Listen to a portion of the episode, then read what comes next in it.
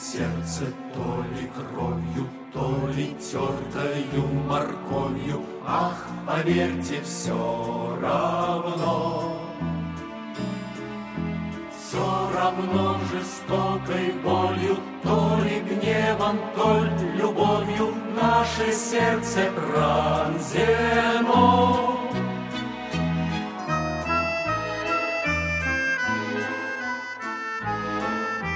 Александр Морозов. Непослушный волшебник Шварц.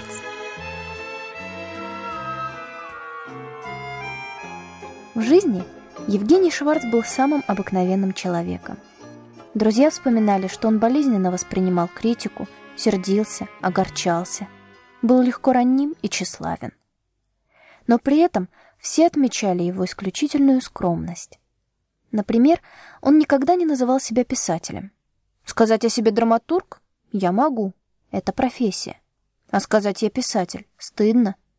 Все равно, что сказать я красавец.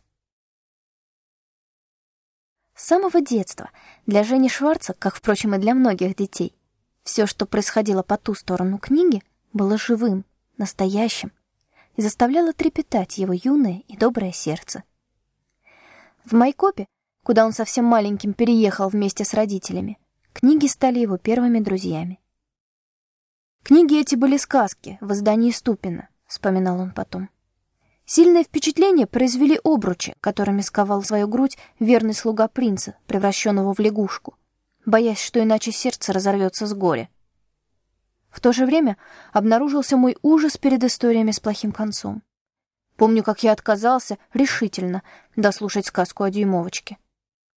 Пользуясь этой слабостью моей, мама стала из меня веревки вить. Она терроризировала меня плохими концами. Если я, к примеру, отказывался есть котлету, мама начинала рассказывать сказку, все герои которой попадали в безвыходное положение. «Доедай, а то все утонут». И я доедал. В те годы он читал роман Виктора Гюго «Отверженные». Читал, не отрываясь, доходя до одури, до тумана в голове. Больше других героев ему нравились Жан Вальжан и Гаврош.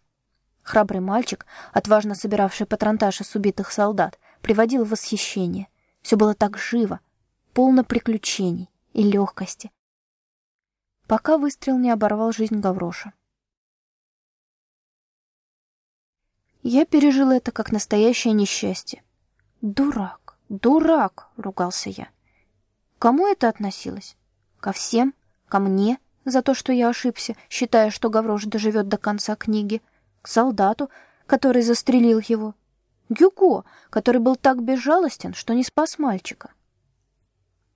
С тех пор я перечитывал книгу множество раз, но всегда пропуская сцену убийства Гавроша.